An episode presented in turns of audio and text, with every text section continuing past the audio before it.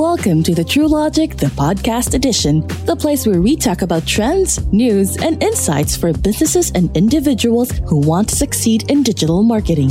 Join our host, SEO expert and certified mama's boy, Bern San Juan, as he gives you insights on digital marketing fundamentals, tips and best practices, and easy conversations with industry experts about the latest trends and happenings in the digital world.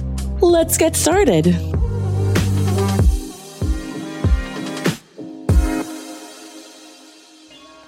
The evolution of the Philippine digital economy. Hi, and it's that time of the year again where we close out one year and we enter another year. And my favorite period of the year is always when I get to take a look at the Bain, the Temasek, the Kantar, the Google, the Facebook reports for the year. Um, and just take a look at how the Philippine economy has progressed over the years. So, so for those of you that have been following our content for a while, I think one of the things you'll realize is I'm a big nerd when it comes to Philippine digital economic data. I'm a I'm a big fan. And I guess the headliner for 2023 is that the Philippines digital economy is expected to rise to a gross merchandise value of about 35 billion by about 2025. The surprise to me was that the total gross merchandise value of the Philippine economy hit 20 21 billion US dollars right that's that's huge right for a country that is 300 350 US dollars in terms of GDP seeing a, a 2021% or 2021 billion e-commerce industry is huge now that might not sound very significant but if you join me on this ride through through time, I'll walk us through 2019, 2020, 2021, and then 2022. And maybe you guys get to see why I'm so optimistic about the development of the digital economy in the Philippines all the time. So, hi guys, welcome to another episode of the True Logic DX podcast.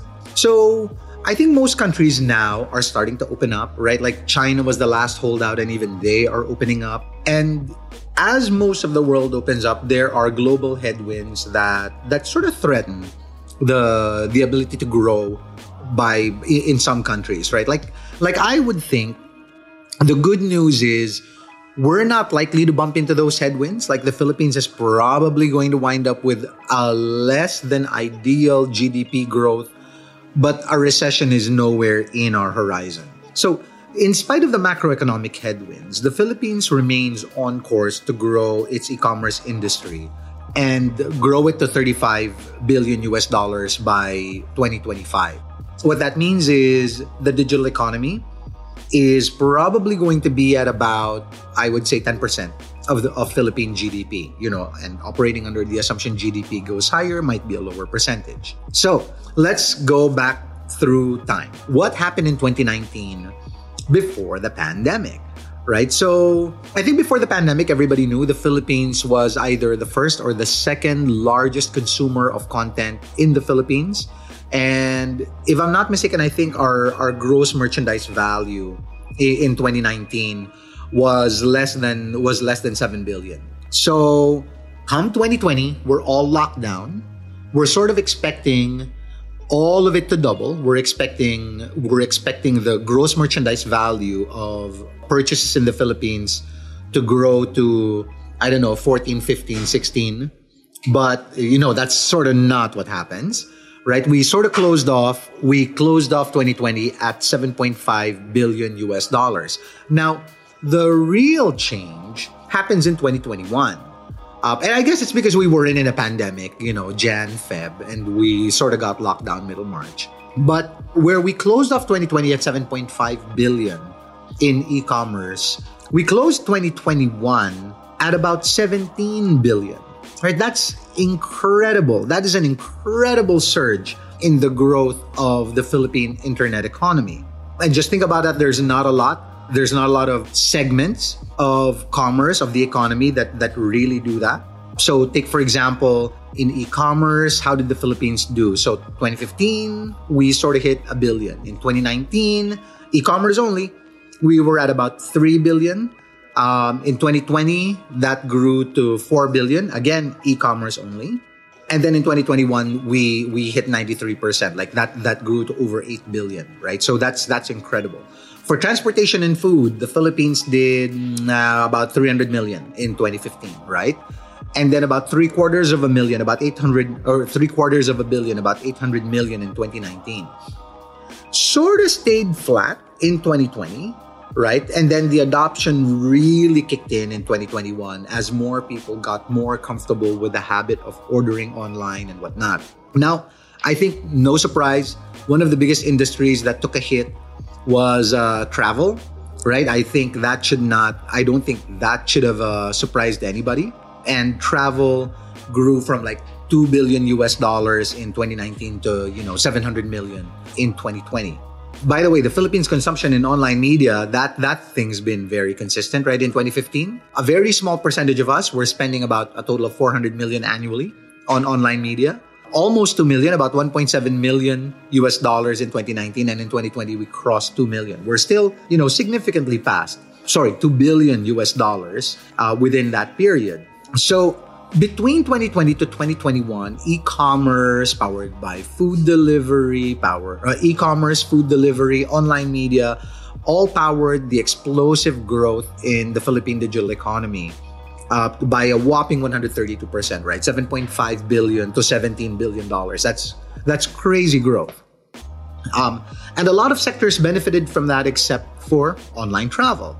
In 2021, I think most experts predicted that the Philippines gross merchandise value, digital gross merchandise value, would hit about 17 billion. Uh, and you know, they were they were sort of right. Like we we sort of did hit that figure in 2021.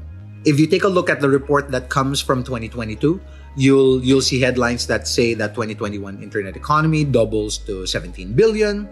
Uh, and a lot of this was really yes, government initiatives, but also mass adoption of uh, of the public due to the due to the pandemic. And you know, I, I think so far all of these sectors have been growing in 2022, right? So where e-commerce grew in 2021 and transport and food, online media, uh, online travel is probably going to make a slight recovery, not a lot, but if you've been to Boracay, you sort of know what I mean. Like in 2022, there there has been a positive trend toward towards growth when it comes to digital economics. So 2019, 2020, 2021. Let's talk about 2022, all right?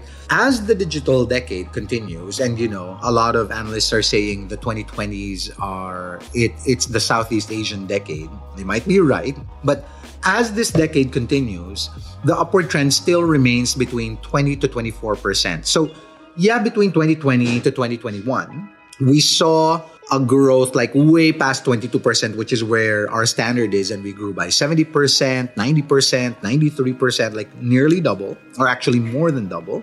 This year, we see e-commerce as a significant player in terms of the growth in the Philippine digital economy. But just I think for for better context, let's find out where what people have been spending their time on or what we've been using the internet for in in the last in the last year.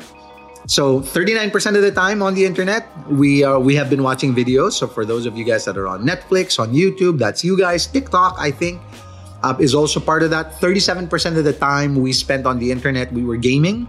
33% of the time we were listening to music, right?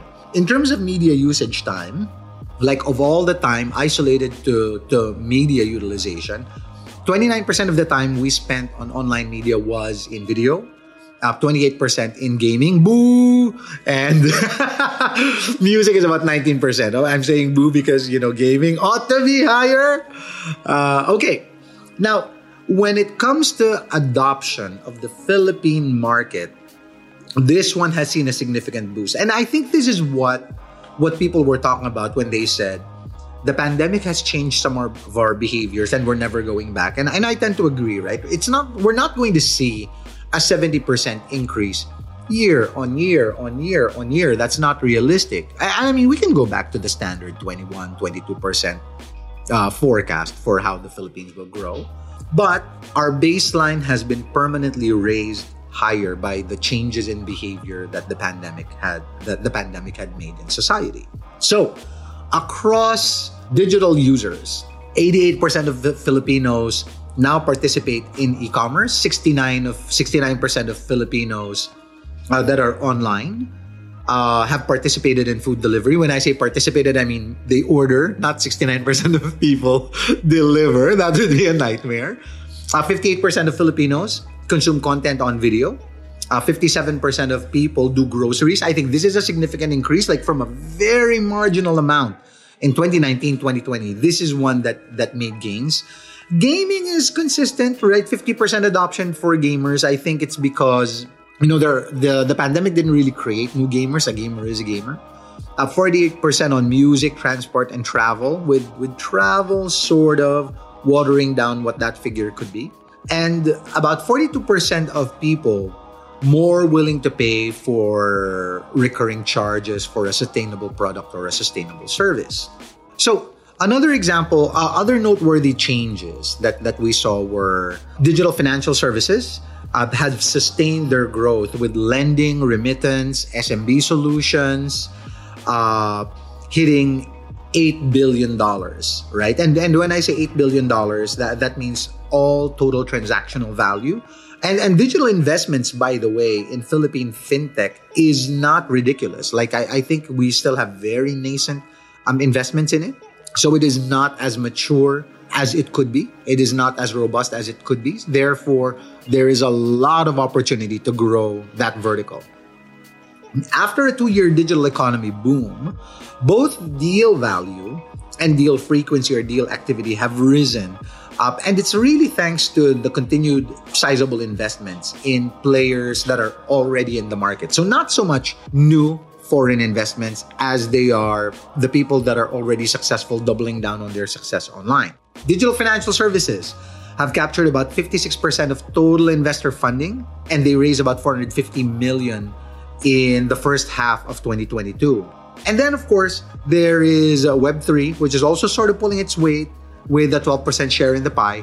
But I think that is also a theme for all of Southeast Asia, where the majority of investments in startups, in tech, are in the microfinance space, in the fintech space, and whatnot. So I think just as a, just a, just as a quick recap, right? Like, so how did the Philippines do in 2022? And I think we did terrific, right? Like the digital economy grew to about 17 billion. We're estimated to grow it to about 21 billion. And I think from our perspective, the only place we've got to go is up, right? Like uh, the estimate, uh, remember the original estimate for the Philippines was about 25 billion by 2025. And right now we're set to hit about 35 billion by 2025. So, you know, being an optimist, everything's got a silver lining. And I think this was COVID silver lining to us. And with that, with those parting words, I'll say I hope you enjoyed this episode of the True Logic DX podcast. And uh, thank you for joining us here. And you know, if there's a topic, a guest uh, that you that you want us to feature, give us a shout out, leave us a comment on YouTube, uh, reach out to us on Facebook. Uh, and don't forget to subscribe to the True, Logic DX podcast. I want to say thank you to our friends at Pod Machine for continuing to power this podcast. Thanks for tuning in to the True Logic DX podcast, an audio production show for people who want to take their digital marketing game to the next level.